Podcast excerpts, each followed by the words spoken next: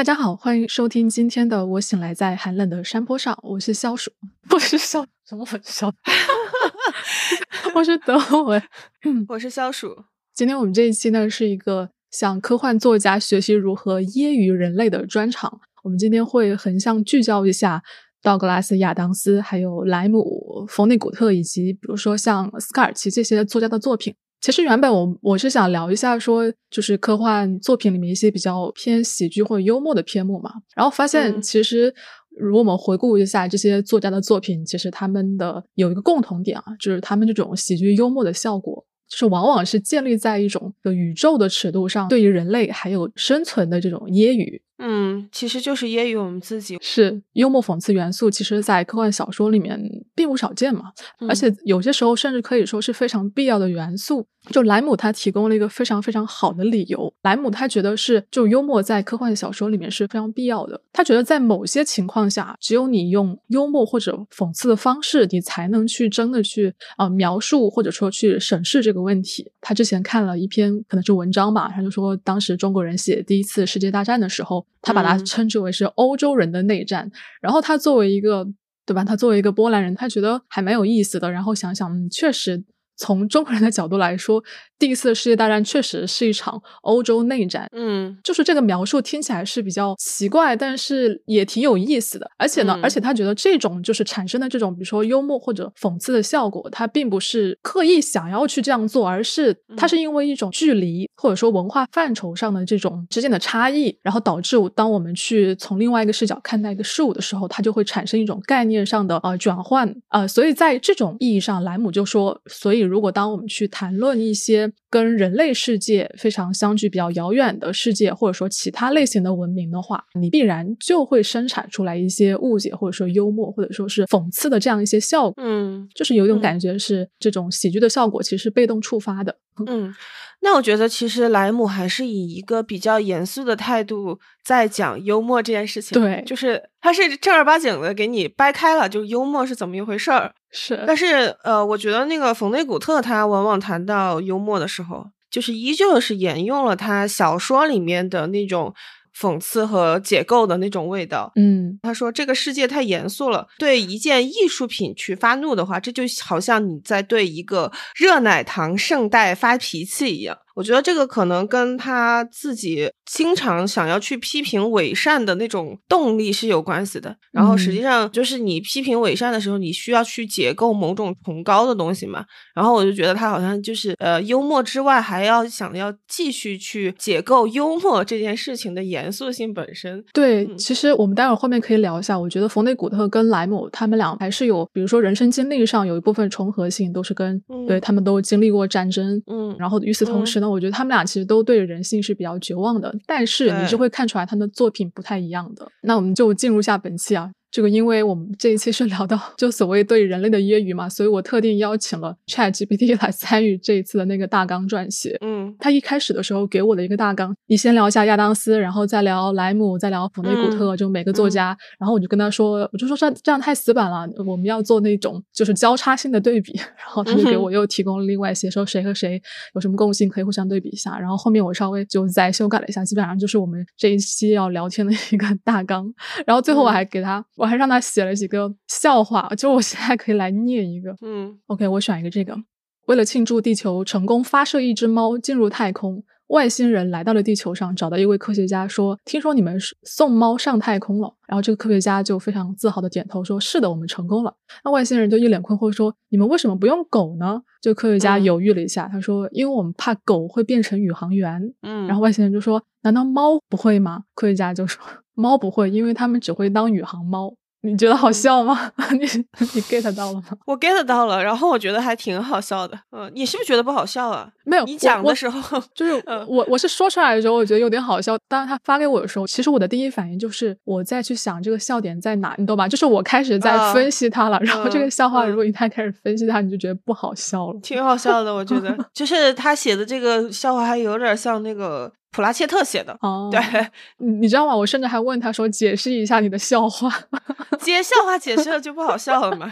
是的、嗯、，OK。所以我们今天呃，这本期节目的肯定第一个聊到的作家就是道格拉斯·亚当斯，因为每次提到幽默科幻嘛，我们总是第一个想到他的。但事实上，我们今天聊的这些作家里面、嗯，他并不是第一个写所谓这种幽默科幻或者喜剧科幻类型的，对吧？对，像冯内古特和莱姆肯定都是要早于他的。但是为什么我们会第一个想到他呢？确实是因为他非常成对，就是《银河系漫游指南》这一本书，它原先其实是一个广播剧嘛，嗯，然后它是前两本书其实是广播剧出了之后，然后再改写成书的，然后后面几本的书的是原创。然后这个广播剧一九七八年三月份播出的时候，开始的几集评价一般般，就是没有引发什么热度。但是之后这个广播剧其实是获得一种广泛意义上的喜爱，而且它就是不是所谓在局限在一个科幻这样一个就圈子范围内，所以这个作品到后面被改成了很多不同形式，嗯、甚至还有什么舞台剧啊，还还发过唱片。哦，我明白了，就是它有点像那个年代的一个 I P 开发的成功案例，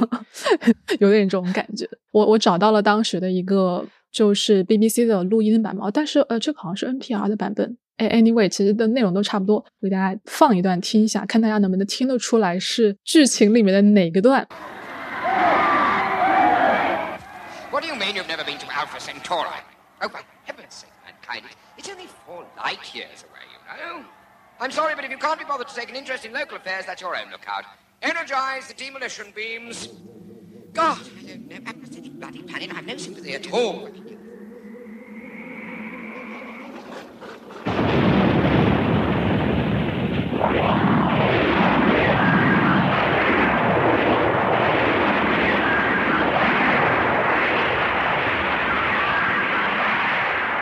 怎么样？你有听出来刚才是哪一段吗？应该很明显吧？是不是通知地球要被清除啊？对，是的，就是那一段，嗯、选的就是那个就沃贡人吧，沃贡人他们开的喇叭说、嗯、说马上就要把地球给清除掉了，然后还加了一些音效，那个年代特有的。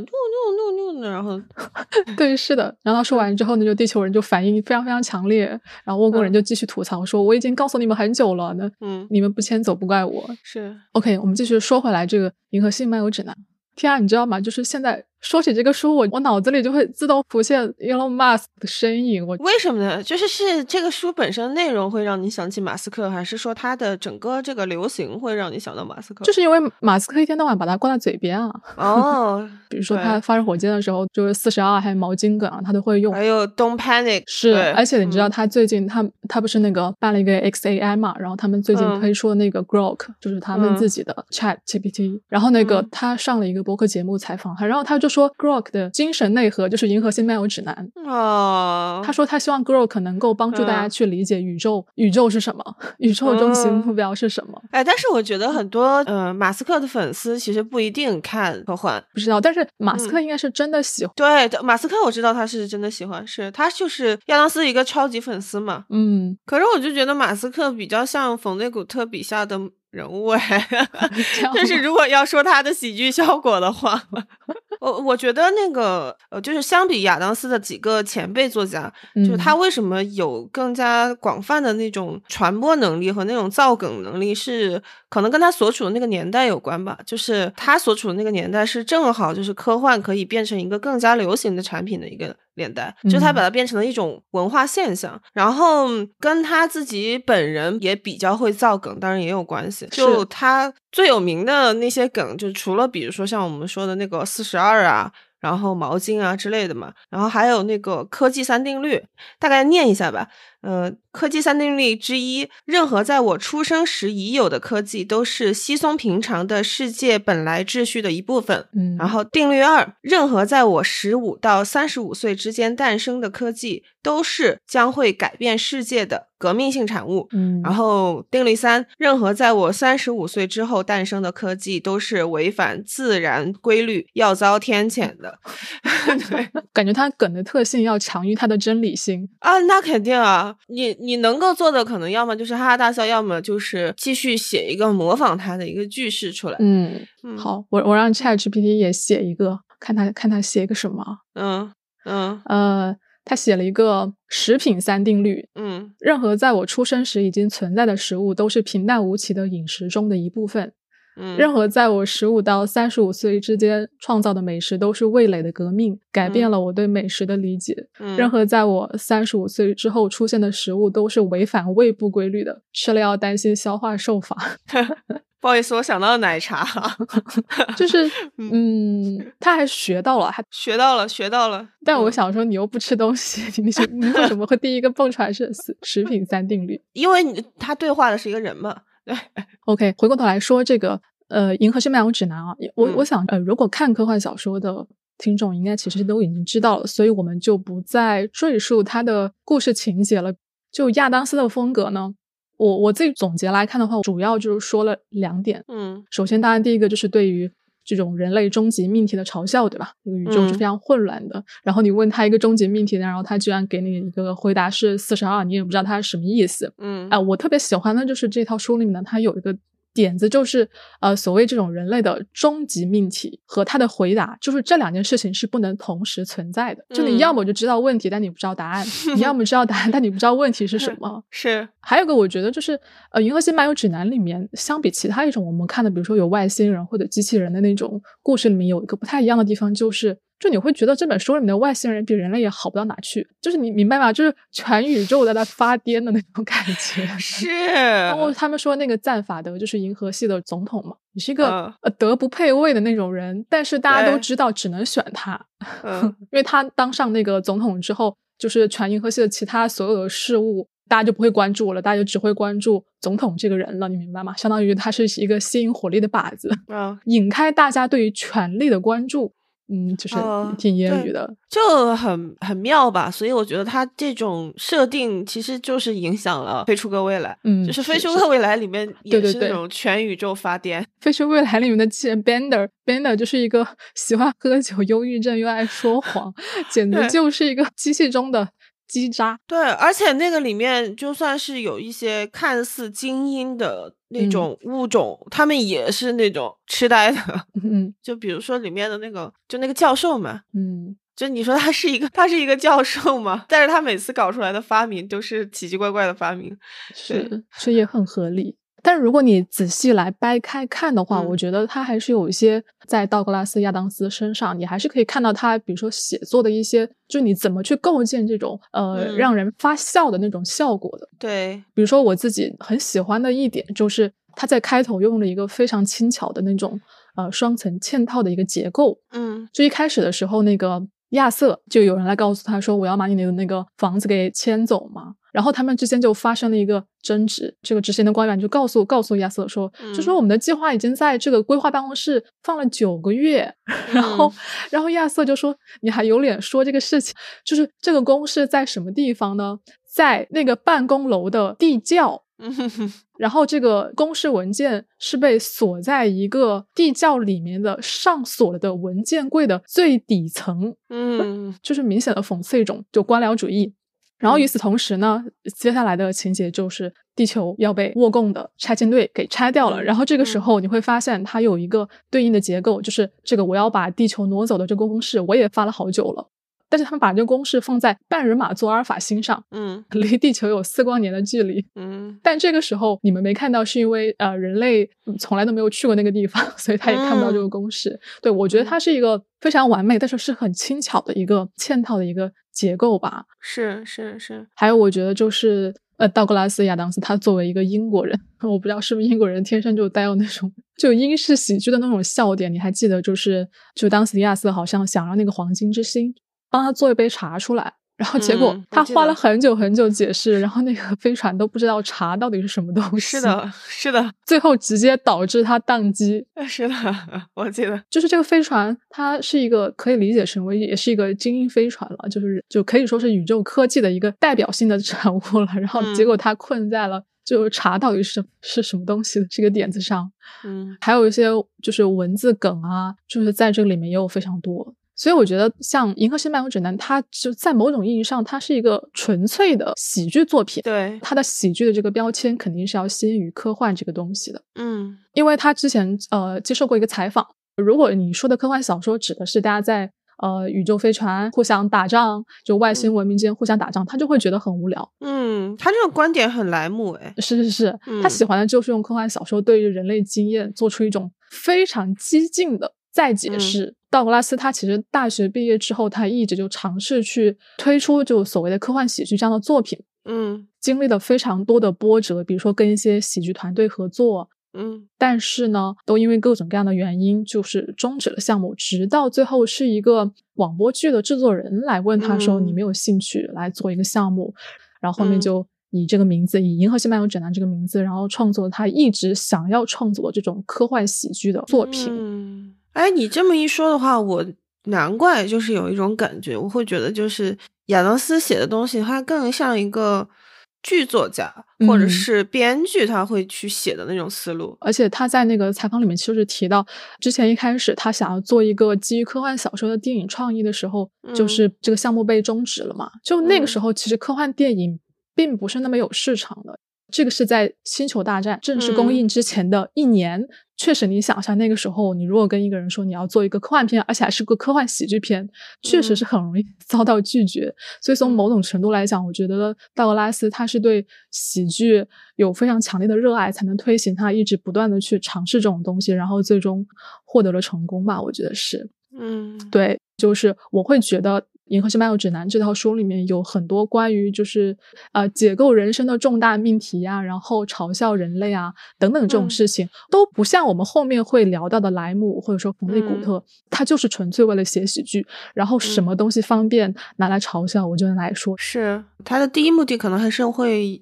呃引你发笑。对、嗯、呃，那接下来我们就要说到两个作家，一个是冯内古特，一个是莱姆，他们两个人、嗯、我觉得这个我们的氛围可能就会猛烈的发生一下改变啊！嗯，两个绝望大师，绝望大师是的。其实就嗯，我们先说一下冯内古特。嗯、冯内古特之前我们是聊过五号屠场，然后这一期呢，我们可以再更多的聊一下他写的那个《泰坦的海海妖》和那个《猫的摇篮》。嗯、然后我觉得呃，就是《泰坦的海妖》这一本书，其实跟《银河系漫游指南》我们其实可以稍微对比的来看一下的，因为他们两个分享了一个共同的主题。嗯，我可以大概说一下就是泰坦海妖的故事情节。这本书首先它的有一句开头，现在每个人都知道如何在自己的内心找到生命的意义，但人类并不总是那么幸运。嗯，基本上告诉大家泰坦海妖想要探讨的一件事情是什么。嗯、然后呃，小说的这个主角有叫呃伦福德，呃，伦福德这个人呢，他有点像上帝，对，就是他看得到所有事情的过去、现在、未来，所以他会每隔一段时间就会出现在地球上，然后会告诉，对，然后他会告诉一些人类说你未来会怎么样。嗯、然后这一次呢，他就告诉一个地球首富叫做康斯坦特，他会跟他说你跟你的太太之后会去火星，然后生下一个孩子，然后在另外一个星球叫泰坦星上死去。嗯啊，当然这件事情后来果然就发生了。嗯、然后与此同时呢，这个还有另外角色，就是在泰坦星上有一个来自特拉法玛多星人的那个机器人，他是负责送信的。嗯、他被困在了泰坦星上，因为他在那个星球上就是等一个维修宇宙飞船的零件，等了整整两千年。嗯，嗯就大家如果看过五号屠场的话，是会很熟悉这个特拉法玛多星。嗯，对，这是一个经常出现在冯内古特不同作品里面的外星人的名称。然后在这些故事发生之后，你我们就会看到为什么伦福德他会知道所有这些事情，就等等等等，以及为什么这个外星人他会在泰坦星上等了整整两千年，就所有这些事情最后都会归因解释。可以跟大家剧透一下，地球人所有的行动和历史事件其实都是由这个外星种族来决定了，就是呃人类历史上的所有行动都是为了让这个在泰坦星上等待修飞船的人能够快点去通知他的伙伴去赶过来，然后把这个飞船给修好。对，比如说比如说如果你建建造了一个什么克里姆林宫，那是因为外星人向他们的飞船发出了编码信号，然后我建建造这个克里姆林宫之后呢，我就可以让这个信号快点发出去，然后这样的话就可以告诉他们飞船需要多久才能修好。还有那个巨石像也是，就是就我看到的时候我就觉得太荒谬了，就是然后那个机器人送的那封信也很好笑，那个机器人在这个两千年中他都没有拆拆开过这个信啊，对，因为呢是是是对，因为他就是严格的要执行自己的指令嘛，他是一个机器人，嗯、是就是他最后有一段戏就是有点类似于安排他的那种自由意志觉醒了这样子的一种感觉，然后他就打开了他要去送的那个小盒子。然后他发现那个信上面写着你好，就是你好就是就是 for what， 他所有的这个给你传达的这种感觉就是啊，意义意义是什么？嗯，这就呼应了他在这本书开头你提到的那一段嘛，就是每个人都在自己内心找到了生命的意义，但你看到最后的时候啊，是，所以从这个点我们其实可以看得出来啊，虽然、嗯、呃，泰坦的海洋和银河系漫游指南，他们两个比如说都是对于人类终极命题的一种是揶揄或者说是嘲笑，但是他们俩明显是不一样的、嗯、我觉得亚当斯他其实并不在乎真的是要在这本书里面去去讨论人、嗯、人类的这种生存的意义到底是什么，但冯内古特他其实是很想严肃的去讨论这个问题的、嗯、他其实通过的一个点就是自由意志和宿命论这个问题嘛。对，就比如说一开始出现的那个伦福德，他其实是一个人类，但是他其实是被那个特拉法玛多星人他赋予的这样就是可以呃，预见未来的这样一个能力，但是你想一下，他也并不真的是上帝。对，看似他在安排一些事情，他只是按照自己已经看到的剧本推进这件事情。比如说，他也会告诉康斯坦特，呃，你会跟我的妻子在火星上，嗯嗯，生一个孩子。然后那那个康斯坦特就死活都不信嘛，就觉得说这个怎么可能呢？然后康斯坦特和这个伦福德的妻子本来都不认识，俩陌生人，然后他们俩就各自都在呃想要去反抗或者是无视他的这种嗯、呃、预言吧，但是最后他们都发现呃就是一步一步的就被一种很奇怪的力量推到了伦福德预言的那个目的上。对，是的，而且何况这个康斯坦特还是首富呢、嗯、就连他也没有任何选择自己就是人生命运的权利。对，康斯坦特可能在我们世俗的这种认识当中，他已经算是地球上的某种类似于神或者是或者是上帝的这样子的一个角色了。结果没想到来、嗯、来了一个就是伦福德，比他更像上帝。但实际上你会发现，这两个人他们都是都是被安排的。是的，但是呢，尽管他做了就是种种这样的安排，但是泰坦的女妖里面还是有一点点、嗯、怎么说，好好像是有点像给你一点点希望的感觉啊。他会他就像你刚才说的那个机器人、嗯、他尽管是被创造出来你要去执行各种各样的规则，但是最后他选择为了他的朋友、嗯、就是在泰坦星上跟他一起生活的伦福德啊，不就是那个康斯坦特、嗯嗯、康斯坦特嗯，他最后是违背了命令，然后拆开了那封信，然后他最后还是自杀了，对吧？对，是自杀了，然后最后又被康斯坦特花了很多年的时间把它给修好了。嗯，就是我觉得那他们俩的那种羁绊，你知道吗？就是我觉得这个小说可能是我看过的冯内古特的小说里面最最有爱的一个小说、嗯、尽管就是冯内古特老师就是在否定，哎，我我我不写爱，对，就是对，大家其实会感觉到冯内古特说的所谓这种宿命论，它背后其实没有什么东西支撑的。嗯，他这个情节并不能说服我为什么人类就是没有自由意志呢、嗯、我觉得冯内古特他其实就抱有一种就是对这种人类生活的绝望，然后去创造了这样一个情节，就所谓的人类所有做的事情都是没有意义的。嗯，是。但是与此同时呢、嗯、他又会让在这个书的结尾让康斯坦得出一个结论，说他不管这个人生到底是谁在背后设计出来的，你都要尽力去爱身边任何一个人。就是他得出的这个结论让我觉得在他这种非常强烈的就是人类被操纵的这种情节下，我觉得显得非常的微弱，但是冯内古特给人感觉就是我尽力了，我我尽量去在我这种绝望的气氛下，我想要去散播一点我我自己的善意。对，是，我也同意你刚刚说的，就是他是先把这个前提抛给你，然后他其实基本上不会在书里面像很多探讨就是有没有自由意志这件事情的科幻作家所做的那样，就是他不会去呃跟你辨析这个事儿、嗯。是我所以我觉得就是如果大家要看冯内古特的话，其实真的可以先看五号屠场，然后再来看泰坦的海妖、嗯、我觉得呃尽管他是先写了泰坦的海妖，至少在五号屠场里面你会看到有一个非常真实的就是人类历史上非常生灵涂炭的战争这样的场景，然后通过他这样一个、嗯故事的描绘，你能感受到为什么冯内古特他对于人类是非常绝望的，因为冯内古特他是在现实里面是经历过德累斯顿大屠杀的嘛、嗯、是的，就是在那本书里面不是有个句子嘛，就 so it goes， 就事情就这样发生了、嗯、就是因为他无法理解人类为什么会让战争发生，除非除非你援引一个非常牵强附会的解释来重塑这个世界。就比如说，那就是因为这个战争是被安排的，所以它没有办法就一定要发生了。这是一个似乎能够可以接受、可以宽慰人的理由。就是如果你无法理解这个世界为什么疯狂，你可以把它想象成，比如说是阴谋论，或者说是有一个更高层面的呃造组，它就是规定了我们的人生就必须这样，你似乎想起来心里会好过一点。对，我、哦、我觉得这就对，我们不是现在说那个算命先生是中国人心理医生，就是如果算命先生告诉你说你命你命里就是有这个劫，你就会好像说、嗯、OK 我可以接受这件事情。所以我觉得冯内古特在五号土场里面多少是带有这样一种思路的，他会、嗯、就是他你看完这本书之后会让你反思说好像嗯、呃，人类没有自由意志嘛，我们是有的呀，但是为什么人类在有自由意志的情况下你仍然还是能让战争这样的事情发生呢？就是就非常无奈、嗯、就是你只好安慰自己说它一切都是发生了，就是因为它必须要发生，然后发生之后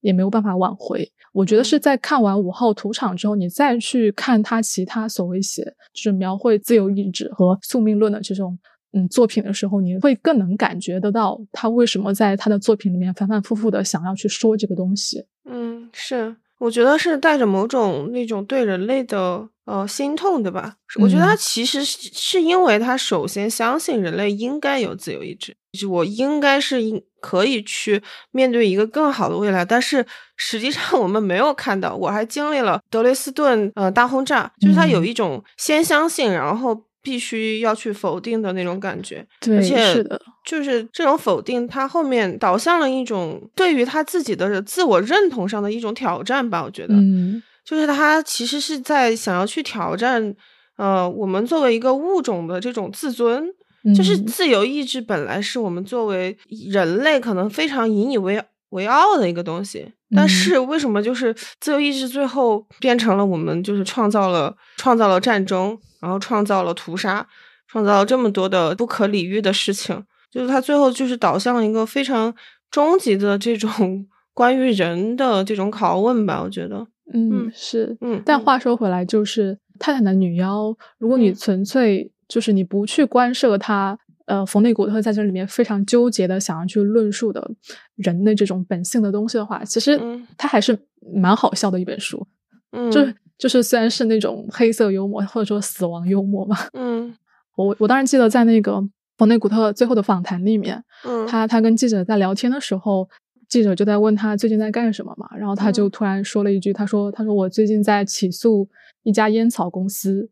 为什么呢？因为他们生产的烟草还没有把我杀死。是，对，这就是冯内古特。是的，我觉得那个冯内古特他会有反反复复的出现的一些幽默的点，就除了刚刚我们说的他对于自由意志的这个业余之外、嗯、然后他其实在不同的书里面都多次会就是对于科技的这种揶揄吧，嗯，就对于技术的揶揄。他其实是学化学的，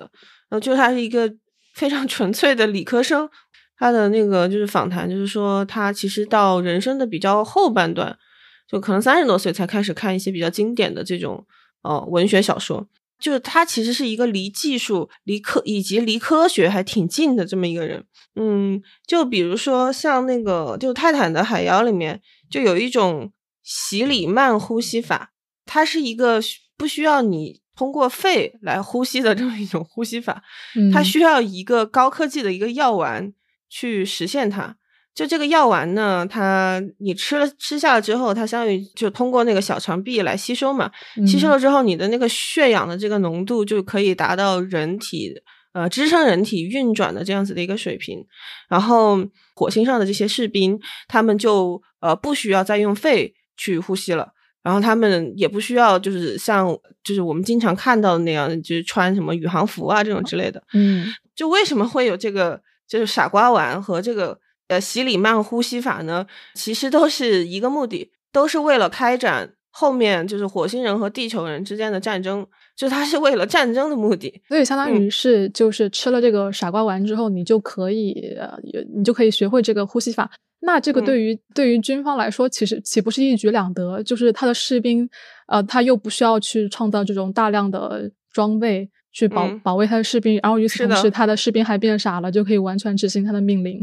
对，他就是是的。说到这个完全执行他的命令，他还有一个办法，就是因为那些火星士兵也是从地球上征召出去的，就是听众们知道吧，就是他们他说是火星人，其实他们也是地球人，是是是，他跟我们是同源同种，完就是完完全全地球人好吗？但是他们过去的时候反正就是被叫做火星人嘛。就是火星人呢，他们到了这个火星的这个军营以后，他们要进行统一的这种洗脑，就是要完完全全的忘记自己的过去，就这个记忆会被清除掉，清除掉了之后呢，你的脑子里面会给你按一根天线，然后这个军方会通过、嗯、呃，就是这个天线来控制，直接下达命令。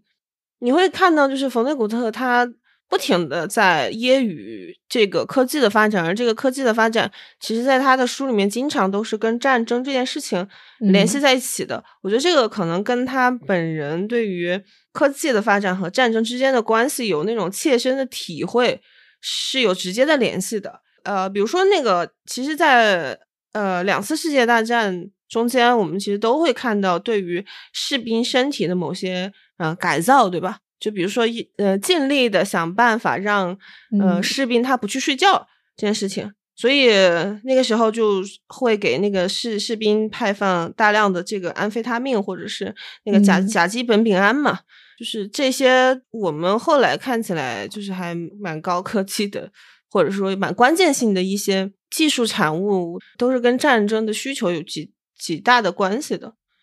所以如果你去看那个最后的访谈的话，其实你是能感觉得出来、嗯、冯内古特他对于技术的用途这件事情本身也是非常悲观的、嗯、反正你创造出来之后都是用于在毁灭人类这件事情上。嗯，是，就还挺神奇的，他明明是一个学化学的人。所以你确实看得出来，就是战争对于冯内古特产生了非常深远的影响、嗯、我记得在五号屠场里面，他其实是也就是在开篇有一个女性角色，她说战争在一定程度上是因为受到了书籍和电影的鼓舞，嗯，而这个鼓舞就是来自于那些主演是弗兰克或等等一些名人的热爱战争的肮脏的老男人。嗯嗯，对，他自己在一些访谈里面对于就是对于浪漫化战争这件事情本身也是有那个回应的、嗯、我看了一段访谈，就是说他说呃，人类在一战的时候呃，文明已经终结了，然后我们呃，我们依旧在想办法就是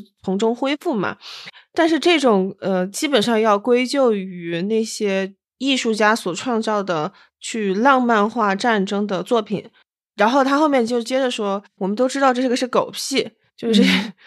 呃，而且比狗屁更糟糕的是，就是那些战役的一些非常浪漫的图片，然后他不希望就是这些东西再被讲述一遍。就他自己是一个非常非常嗯、呃、痛恨浪漫化战争的这件事情的人，我觉得。对、嗯，所以其实在冯内古特身上，我觉得是是要如果是要深刻的理解他所写的这些黑色幽默的作品、嗯、首先就是要理解他对于战争这件事情的深恶痛绝，因为他本人的经历所、嗯、就是以及战争这件事情给他带来的巨大创伤吧。因为冯内古特他其实一直是有抑郁症的嘛，而且他也自杀。 对, 对是的、嗯、是的是的、嗯、然后在这个基础上，你会通过五号屠场，然后以及猫的摇篮，呃，泰坦的海妖这件事情，会看到他对于呃科技应用在战争上的一种非常就是直面的那种揶揄和嘲讽、嗯、然后你才会看到为什么他会认为说人类是没有自由意志的，或者说为什么宿命论可以理解为是一种、嗯、对他来说仿佛像是一种安慰剂一样的东西，就是只有在这样因为只有在这样的条件下，人才可以心安理得的继续活下去、嗯、这个就跟就跟一开始我们说的那种就是四十二是人类终极的答案，就是完全完全两种不同的走向。哦，对，你甚至可以把冯内古特的这种幽默，我觉得它是一种对于他经历的这种事情，经历的这种恐怖的事情的一种心理防御。嗯，就是我其实是在他的书里面读到了一种非常深的幸存者愧疚，或者幸存者羞耻、啊、对对对，是的，就是他对人类的那个厌恶实际上是指向自我的，嗯，就是里面包含了深深的自我厌恶的。我觉得这个也是他为什么会啊、呃、多次自杀的一个原因，是的，就是他没有办法把自己从人类这样子的一个群体的认同里面给摘出来。嗯，就是他会觉得是自己的同类做了这这样子的一个事情。对，就是我觉得他的这个视角跟读莱姆的这种讽刺小说的时候其实还感觉还挺不一样的，就莱姆有点像一个外星人了。对，这个当然就是因为当时在德累斯顿的那个大轰炸期间嘛，嗯，就是冯内古特他其实是跟其他的美国囚犯一起在那个废墟里面挖掘尸体的，嗯，就是他是作为一个当事人，当然，嗯，你不是说冯内古特是这件事情背后的呃，责任人，但是冯内古特他自己本身是没有办法把他跟这件事情给剥离开的。是的。然后莱姆其实也是，如果我没有呃真的非常认真的去呃查看莱姆的生平的话，我觉得莱姆他对于战争这件事情的在书里面的映射其实就是没没有那么明显的。就莱姆是广泛意义上的去嘲笑人类的各个方面。但是事实上，嗯，莱姆他本人毕竟是一个犹太人嘛，所以他在二战期间他几乎目睹了所有他的那个犹太区的朋友都被送到了毒气室，然后莱姆他是他跟他的家人是伪造那个证件，然后就是躲过了一次那个搜查，嗯，然后他自己后面还是就是冒着生命危险，嗯，呃，向波兰抵抗组织去提供一些走私的枪支弹药啊这些东西的，嗯，就是他，嗯嗯，所以他他所有之前的这些人生经历是为什么帮助他形成了之后的这种科幻的创作。首先他先经历了就是战前的那个波兰的生活，对吧？然后苏维埃期间，然后后面被德国占领，后面苏联红军又回来，然后以及战后波兰的这样一种不同的时期，他说他自己理解了就是人类所有这种体系的共同的脆弱性，他也开始看到了所有人类在这种极端的条件下的这种行为，所以他开始感觉到就是人类的那种做的这些徒劳无功的事情是不能通过原来的那种文学技巧来来表达的，因为在原来那些表达方式中，个人或者群体它是一个叙述的核心，嗯嗯，所以他开始写科幻小说，然后而且他写的科幻小说都是以人类作为一个整体来描述的。嗯，他真的很 T， 就是 T F 的那个，不是有句很很出名的话嘛，叫做在奥斯维辛之后写诗是野蛮的，这句话其实一直争议非常多嘛。但是我第一次看到这句话的时候，我自己理解的就是很多作家他会发现，就是比如说类似于像二战这种经历这种巨大痛苦的事件，就大家经历之后会发现，嗯，我没有办法用我现有的语言去阐释这种东西。对对。然后那那像这样一种情况，在冯内古特和莱姆身上来说，嗯，他们找到了一个出口，就是科幻小说，它能够抑制的把人类放在一个就人类作为一个整体，对吧，嗯，放在一个地球之外的场景去再重新的审视它。对，而且他们都使用了这种讽刺或者黑色幽默的这种语言。就是冯内古特他就说，他说我见过德累斯顿呃以前的样子，然后我也目睹了他的毁灭嘛，嗯，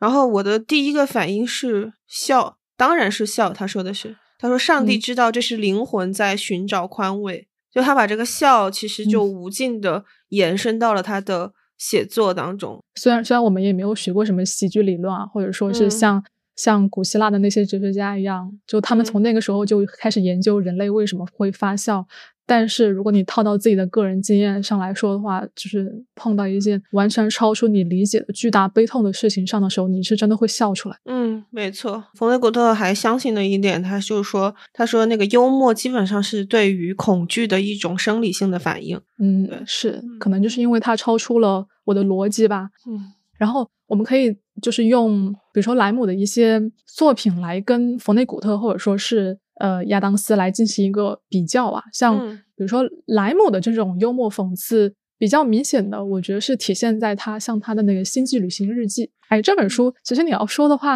其实也可以感觉他跟《银河系漫游指南》有某种共通性。嗯，我看了两三个这个这个里面，然后我觉得哈，《银河系漫游指南》一定是在某种程度上借鉴了冯内古特和莱姆小说当中的一些因素，因为嗯嗯，这个是亚当斯他本人在采访里面说到的，就是他非常非常喜欢的作家，他举的这个例子就是冯内古特和莱姆。对，嗯，所以我觉得他的创作肯定是有借鉴借鉴他们两个人的作品的。呃，《星际旅行日记》嘛，他其实也写的就是一个呃飞行员，他的以日记体的形式写他可能今天去了哪个星球经历什么事情，然后明天去哪个星球经历什么事情，对，嗯、在他这种不同的故事当中，他也经常会说到一些问题，比如说啊，人类是为什么会变成现在这个样子，或者说其他星球上的有哪些类型的就是文明形式等等等等，嗯、就是他在在命题上来说也是非常宏大的。嗯，就是你你尽管很多时候你觉得他写的是外星人，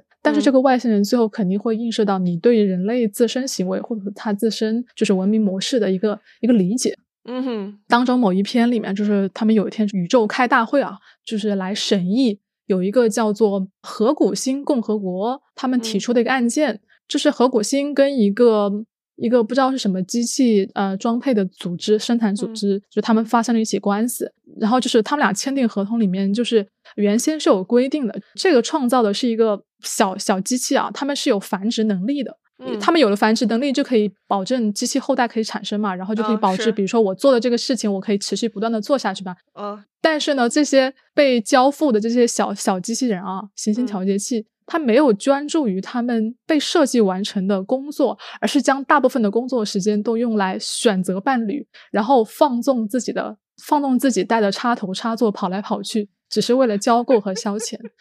然后最最终导致了机械的过度拥挤，就、嗯、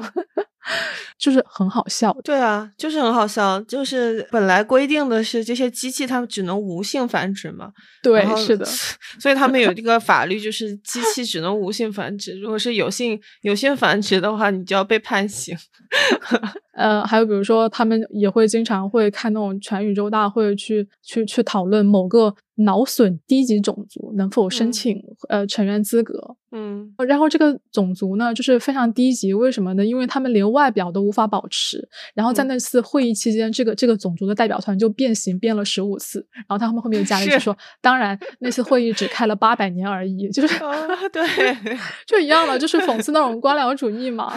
是，然后一个所谓的一些所谓的。就是自认为自己高级的一些一些人开大会，然后评判别人是不是有资格去成为我们的成员。嗯，他不是像比如说是呃亚当斯他会喜欢玩的那种啊、呃、文字游戏啊，嗯、那那种东西，我觉得这个好像在莱姆的作品里面比较少。哦，语言梗他玩比较少是吧？嗯，他可能是从我们比如说人类经验或人类经历的事情上，他抽取了一种形式，嗯、然后变形。扭曲一下，嗯、然后安置在外星人身上。嗯，是他好像也不怎么玩那种谐音梗，我印象当中好像不太有，可能也许就未来学大会有吧，但是肯定不会像《银河系漫游指南》一样。嗯，是。所以我觉得，像我们刚才所有讨论的这三位作家来说，就是道格拉斯，他尽管会讨论宏大的命题，他的目的不是在于评论人类本质，这个、嗯、这个东西只是他通往喜剧的一条途径。就莱姆跟冯内古特就不一样了，他很明显是想去严肃，或者至少是非常正式的去讨论这个问题。嗯嗯。但是莱姆跟冯内古特呢，又有一点不一样，就是刚才我们会说到冯内古特，他整个人浸淫在这种对人类绝望的这种这这种角度，但是莱姆的作品里面，你很难会看到他所流露出来的一种非常主观的情绪。我觉得莱姆他自己原就好像有一种上帝的感觉，他有点超然的那种感觉。啊、对，是对、啊、这个就是 T 和 F 的区别吗？哎呀，我老是 Q 到这个玄学，对，呃，就是他在里面会，嗯、他毫不吝惜自己就是对人类的那种批判。比如说，他去到一个星球，然后那个星球特别神奇，就那个星球的每个人他不会有固定的职位，就是他可能今天是医生，嗯、然后他明天就会变成老师，就每个人过了十二点，我就会变成另外一个社会身份。就是，然后他们就解释为什么，就是因为一个二流的园丁会毁了你的花园，一个二流的统治者会给整个国家带来灾难。嗯，为什么呢？因为他们都有足够的时间去把事情搞砸，但是如果在我们这里你就没有了，每个人都只能干一天他们那个的事情，嗯、对吧？所以在这样一个社会里面，我唯一的问题就是我不胜任这份工作，对吧？我可能今天当老师，明天当科学家，嗯、我不胜任的工作，但是没有关系啊，我的时间够短啊，我的个人野心绝对是不会产生这样毁灭性的效果。嗯，好妙啊！包括像上次节目我们不是也有提到，在他的故事里有解释说人类是怎么产生的嘛？就是另外两个就是外外星人在倒垃圾的时候，然后故意的留了一些东西在地球上嘛。嗯，然后然后所以人低素质的外星人造就了低素质的人类。嗯，但是在采访里面啊、呃，我看到这个采访非常好，他问了莱姆很多东西，他其实就有问到说，你这个故事是想去强烈的控诉人性吗？哎，莱姆他说他也不是，他也不是说地球可能是最糟糕的那个地方，但、嗯、但我觉得他这种东西并不是在为人类辩解，我觉得他多少有点无所谓的那样一种感觉。嗯，对啊。当时那个采访的人，我觉得问了一个非常好的问题，他就说、嗯、就是莱姆他所有的这些写作，他对人类的这些呃揶揄或者讽刺，就是让他想起了另外两个作家，一个叫约瑟夫·康拉德，一个叫威尔斯、嗯、那我们知道威尔斯他写的东西里面也是对人性非常悲观的嘛。嗯，然后他说是约瑟夫·康拉德曾经给威尔斯写了一封信。嗯，康拉德跟威尔斯说，他说我们之间的差异是根本的，呃，你不在乎人性，但是你觉得人性还必须得到改善、嗯、但是我呢，我是热爱人性，但是我知道人性是无法改善的。嗯，所以这个记者他就提到了这件事情，然后他说我觉得你是介于两者中间的。嗯，对，然后然后莱姆觉得说嗯，这个这个酒脑好像不错，然后我就在想这个中间到底是什么意思。我自己个人觉得啊，就是不在乎人性会不会得到改善，他有一种冷漠嘞。但是你你从他的这个冷漠里面又感觉他好像，其实他为什么又要写这些这些作品呢？他肯定也不是说出于一个纯粹的娱乐，对吧？我觉得跟个性还有就是经历还是有很大的关系的。冯内古特的那种就是幸存者羞耻太重了。嗯，但是你知道吗？冯内古特他还评价莱姆说、嗯、说莱姆是一个绝望大师。哦，他自己已经很绝望了，也许只有绝望的人才能看到绝望吧。对，我觉得你们俩彼此彼此吧，就是这种感觉。哦、然后，然后我我觉得他的这个论据还挺有意思的，因为他说莱姆的那种幽默，并不是他真的喜欢幽默，他他觉得就是大多数非常幽默的那个作家，包括马克吐温在内，其实他们本人并不是那种喜欢搞笑。或者说特别幽默的人、嗯嗯嗯、他们只是为了在比如说表达对人类的未来感到很沮丧的时候，他需要表现出来这其实是一种不真诚的一种好玩的揶揄，并不是我的本心、嗯、然后他选择了幽默的这样一种技巧，对、嗯、来传达的这样一种他们发自内心的对人类的担忧或者沮丧，但是呢、嗯、他又不想让大家对这件事情看得太严肃，然后他们就费尽心思的去学会了就幽默的这样一种写写作方式啊，他自己也是这样子的呀，就是。但是我觉得冯内古特他其实挺真诚，哦，就是、就是、他就是他愿意真诚的表达出来他，他他对人类感到很担忧。哦，对，而而且就是你会发现他的作品里面还是会透露出来他对呃人类的一些相信，就是、嗯、就是我为什么会说你不善良，是因为我相信善良这个价值非常非常的重要，嗯，对。就是他是站在这个前提下会说啊，你们人类都完了啊、呃，但是多多少少我感觉会有点无力，就是事情都已经这样没有办法了、嗯、那我只能就是多做一点是一点吧，就是就就人类总体的意义上来说是没救了、嗯、但是我作为一个个人我还是有可以自己可以去做的事情，对，有点像是这样一种感觉， 是, 是的，对。然后莱姆他自己本人也是对自己所谓的这种讽刺或者黑色幽默的写作他有一个表述的，他自己说的是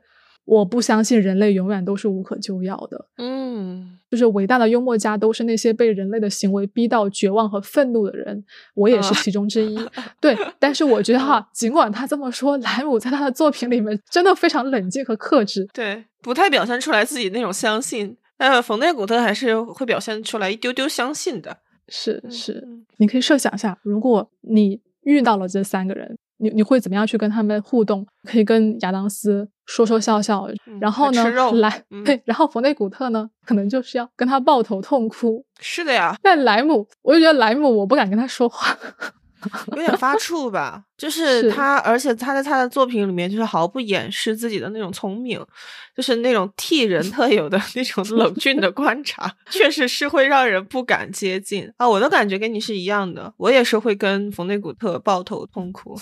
就是感觉我们内心都有非常非常严重的创伤，我们可以来相互疗愈一下。对，但是那个，然后亚当斯的话，就是可以可以感感觉可以跟他成为朋友吧，但是呢，这个朋友有时候讲的笑话太冷了，然后你接不上。哦，对对对。呃，还有像是莱姆，他特别喜欢用的一种方式就是去到一个新的星球，对这个星球的历史进行一种高度的浓缩和概括。嗯，这其实背后就是对人类历史的一种高度的概括。比如说他在这个索阿里斯星里面，你记得吗？索阿里斯星里面有一很大的一个篇幅，他写了地球上的那些科学家理论家是如何对于这个索阿里斯星表现出来的一个特征进行了种种理论，然后就你就会感觉他确实写的没错，就非常像是在地球上，在人类社会里面，大家对于一个新的知识出来之后，整个社会形态可能会呈现的一种讨论和理论的走向。对，我觉得就是这三个人里面，可能莱姆的哲学家的这个气质的浓度是最高的、嗯、就是他的作品里面多多少少还是会带有一种我们叫那种大历史观吧。你说到那个人类历史，我还想到他在他的那个虚构评论集那个完美的真空里面、嗯、其实也有类似于对人类历史会做一些总结，不过他写的是那种未来史了，然后是跟科技相关的，就是嗯，比如说一个科技它发明出来之后，它会对人类的整体的一个就是历史走向嗯，做出一个什么样子的一种改变，他会写这种东西。 嗯, 嗯就是极度聪明的一个人吧，你不敢靠近。对， OK， 我觉得接下来我们可以转换一下这个气氛，再来聊一些比较轻松的作家吧。嗯，是的，像啊、呃、普莱切特、斯卡尔奇这样的作者、嗯、其实他们也本身就是以、嗯、呃写作非常幽默出名的。像普莱切特他就他的话就是在幻想领域了，他比较出名的书就是蝶形世界嘛、哦、蝶形世界是一个非常庞大的作品系列。嗯，是，而且就是在奇幻小说界的话，它应该是跟嗯《哈利波特》还有就是《指环王》是齐名的这么一个作品。对，嗯，它好像在国内的知名度也没有像说《哈利波特》这个样子。嗯，是，我觉得有一个原因可能是因为它的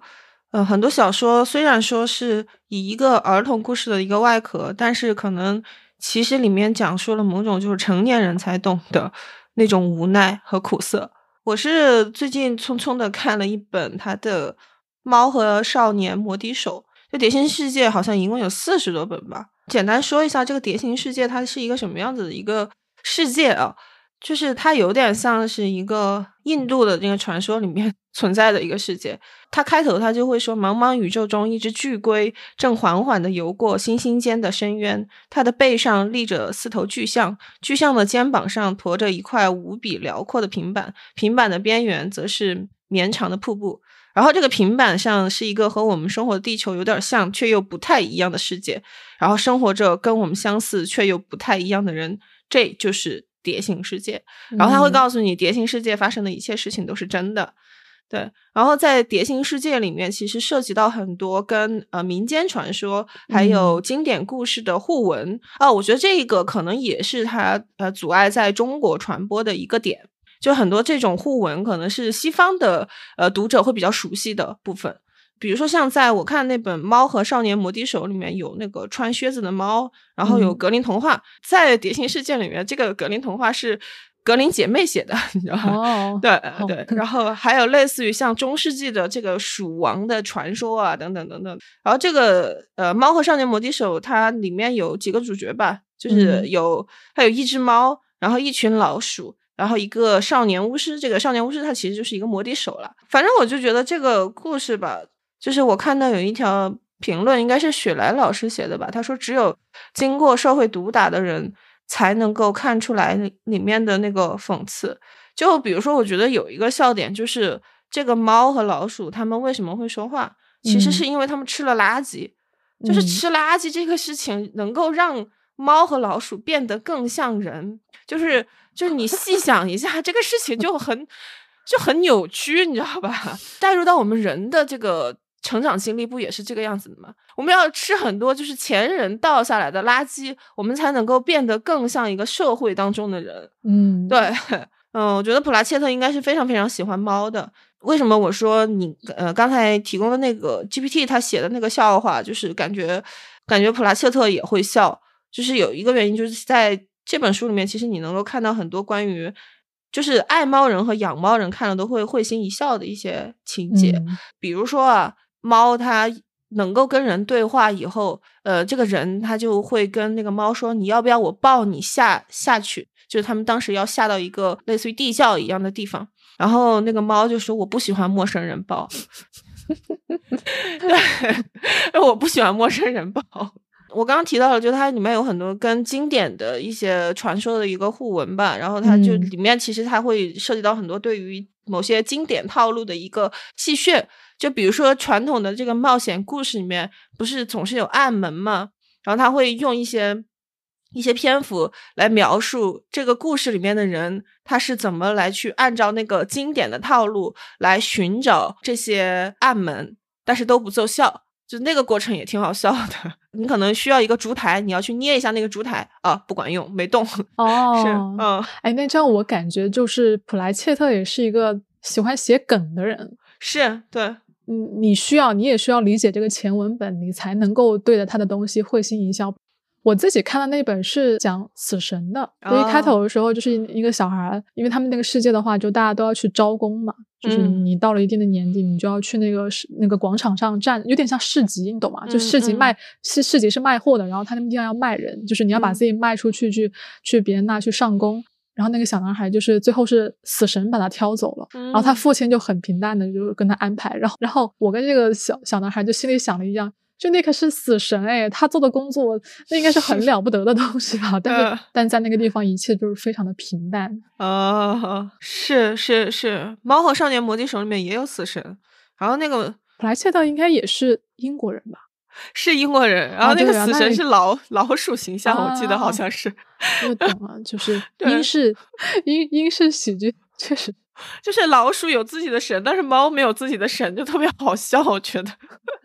对，我我我其实很推荐，就是有小孩的家长可以跟自己的孩子就是共读一下呃《蝶形世界》，就是你们俩可能会发生、嗯、呃不一样的一些体会和观感。嗯对嗯，再说一下斯卡尔奇吧，其实斯卡尔奇跟普莱切特也是一样的，就是他们需要在一个既定的文本语境里面去进行造梗。嗯对、嗯，是像比如说上次我们聊那个怪兽保护协会嘛，嗯、对，它是必须要就是已经有一个现成的这个怪兽的世界了。嗯、然后像他呃当时拿了雨果奖的那个红杉，嗯、他也是在一个既定的呃有这样星际迷航一个剧的这个文本的基础上，然后再去进行了一种创作嘛。嗯、所以不是有很多人说斯卡尔奇缺少原创嘛？嗯，红杉这篇呢。就是我我其实不太知道，因为我是看星际迷航的，所以我能 get 到红杉的笑点。就是在星际迷航的世界里面嘛，因为那些船员都是要穿不同颜色的衣服的，嗯，有红色、黄色、蓝色这个样子啊。而且这个时候呢，就是那个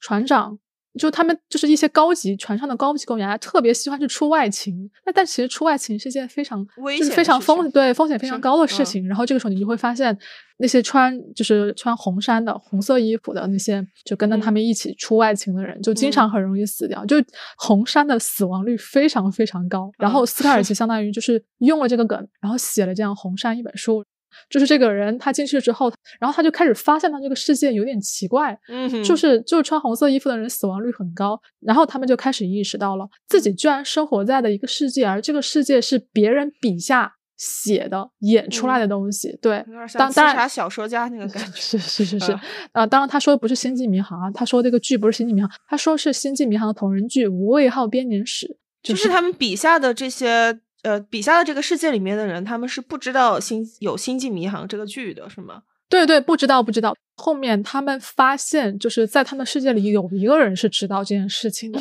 嗯、有一个人告诉他们了，说说其实你们的世界都是被一个编剧给写出来的，嗯、然后这个编剧写的是一个《星际迷航》同人剧。叫无畏号编年史、嗯、好，然后就开始有很多队员开始怀疑人生了，因为不想、嗯、不想当炮灰嘛，你想就是大家都是自己人生的主角，谁想当炮灰呢？所以他们就开始起来奋起反抗，然后通过那个时间穿越的机器去到那个世界，然后跟他说你就不要写死我们了啊、哦，对，就是你要解释这个设定你就必须要剧透，就是他这本书就是这样子的所以我不知道你是不看星际迷航你能 get 到他的笑点吗？能，我觉得太好笑了，我觉得比那个怪兽保护协会还好笑，因为我觉得他写出了一种世界是个草台班子的感觉啊！对对对，没没错，因为因为他在里面说的就是就是这个《星际迷航》同人剧啊，这个《无畏号编年史》，他们里面吐槽的是一部烂剧。然后你想一下，你有一天被别人告诉人说，嗯、就是你的人生是被一个编剧写的，然后这个编剧还光写烂剧，因为很生气的。是的，我第一次笑出来是他们在那个飞船上面，他们需要去进行一个呃样本的一个分析，然后他们就必须要那那个样本分析的一个科学工具是一个看起来像微波炉一样的一个盒子，对对对对，而且就是它还会叮的一下。就是你要把那个就是样本放到一个会转的一个磁盘上面，然后合上那个盖子，然后设定好时间，然后它就里面就开始转，然后最后会叮一下。然后那个主角他就会说，哎，那这个东西它到底怎么分析呢？呃，然后他的上司就跟他说，他说，哎，你不用管，你就把这个输出的这个数据，你也不用管你能不能看得懂这个数据，拿给另外一个人，拿给科学官，拿给科学官，对，拿给科学官。对，然后你告诉他什么什么数据可能有问题。就他的前情情节是什么呢？是就是那个长官过来告诉他说，你要用六个小时的时间内制造出来一种抗病毒的药物，不然那个星球人都要死。哇，你想的是都是多天大的任务啊！结果没有想到居然是一个像微波炉一样的东西，然后你也不知道它的科学原理，也无所谓它的效果是什么，反正它出来了你就拿给科学官就行了。就是。当然它这有一部分就是在呃揶揄这个仙境迷航，它原本的剧里面其实很多时候场景都是这样的，就是时间非常、哦、对、嗯、时间非常短、嗯、对，然后最后莫名其妙又会被他们给搞出来了，但真的很好笑。然后它里面还有一集说到，就是他们有一个朋友嘛，就是在某一次出勤、嗯、还是说是一个路人角色，在某一次出勤的时候、嗯、遇到了一些叫伯格维路虫，然后就被他、嗯、被他干掉了。等到后面他他们去就是去到那个编剧在的那个世界，就跟编剧抗议这件事情的时候、嗯、编剧就说，他说啊，那一集的情节跟我没有什么关系，当时那个剧集播出的时候，就是我我是因为得了病请了两周假，所以写那一集的那个编剧呢很喜欢沙丘，然后就写了这样一个虫子，然后等他回来的时候就来不及了。为了这件事情他们还挨了赫伯特遗产委员会一顿批就是就是这种东西。嗯，就像普莱切特一样，如果你不理解前文本的话、嗯、也许在某种程度上会削弱它的喜剧效果。嗯 OK， 呃，我觉得这两位作家我们就简单聊聊吧。其实我们今天的重点还是想说去再回顾一下亚当斯、冯内古特和莱姆的一些作品的共同点和区别，因为其实这三个作家的作品我们之前在惊奇都有聊过，这一次相当于是做一个横向的比较吧。嗯嗯，如果说到今天所有聊的作品的话，你会发现大家确实有一个共同点，就是他们都喜欢在一个宇宙的尺度上、嗯、然后再说到人类在这个当中会遇到一些种种的处境嘛，所以你会想起一个、嗯、一个一个著名的 slogan， 不是说宇宙嘛是人类最后的边疆嘛？哦，对。然后我现在就是在看完系统的看完他们作品之后，你脑子里会蹦出来，就是宇宙是人类犯蠢最后的边疆。啊，你有没有比较偏爱的作家这几个里面？呃，我觉得莱姆吧。哦，我是偏爱冯内古特。冯内古特就是呃有点痛苦，这、嗯、是嗯。但莱姆的话我觉得就没有关系，你可以跟作者一样都是完全梳理这个人类群体本身、嗯、你也可以用一种理性的态度去欣赏他的幽默。嗯，对，嗯，就是他的幽默有一种闪耀的智慧的光芒吧，这种感觉。是的，但我觉得莱姆的作品是我没有办法长时间的看，因为我觉得他的密度非常的大。呃，如果大家熟悉莱姆的话就知道他对于大部分科幻小说的评价都是非常低的。我我觉得这是因为呃，莱姆本人他对于科幻小说有一个非常强的界定，他觉得科幻小说你要么就是需要跟现实有一种强映射的关系，它是一种是一种游戏，然后你需要给游戏设定一些规则、嗯、然后这个规则是可以映射到外部世界的，嗯，或者说你要纯粹写一个完全只封闭在这个文本内部的游戏也没有关系，在这种情况下你的游戏规则就必须要非常复杂。 嗯， 嗯，所以他当时有举一个例子啊，就是这个这个人我们这一期没有聊过，就是那个呃罗伯特谢克里。哦，就他的作品也比较偏喜剧嘛，但他就觉得罗伯特谢克里的他所写的科幻文本的内部规则太过于简单了，他觉得他的很多短篇都是只挑了人类的比如说某一种模式然后再进行反驳，就只有这样一条规则、嗯、就对他来说这只就是太过于简单了。对，我觉得罗伯特谢克里也有一种就是他首先是把喜剧可能放在前面的这样子的一个作家、嗯、就是这一点上他跟亚当斯有一点相似。嗯，对。OK， 欢迎大家也就是呃听完之后在评论区跟我们互动一下，看有没有什么地方就大家也有自己不一样的想法。对，嗯，还是那句话，如果大家喜欢我们的节目的话，欢迎分享、点赞、评论。然后，然后如果大家想要进听众群的话，也可以在 show notes 里面看到那个入群的方式。嗯，那我们今天这期节目就这样。嗯，就这样。嗯，好，好，拜拜，拜拜。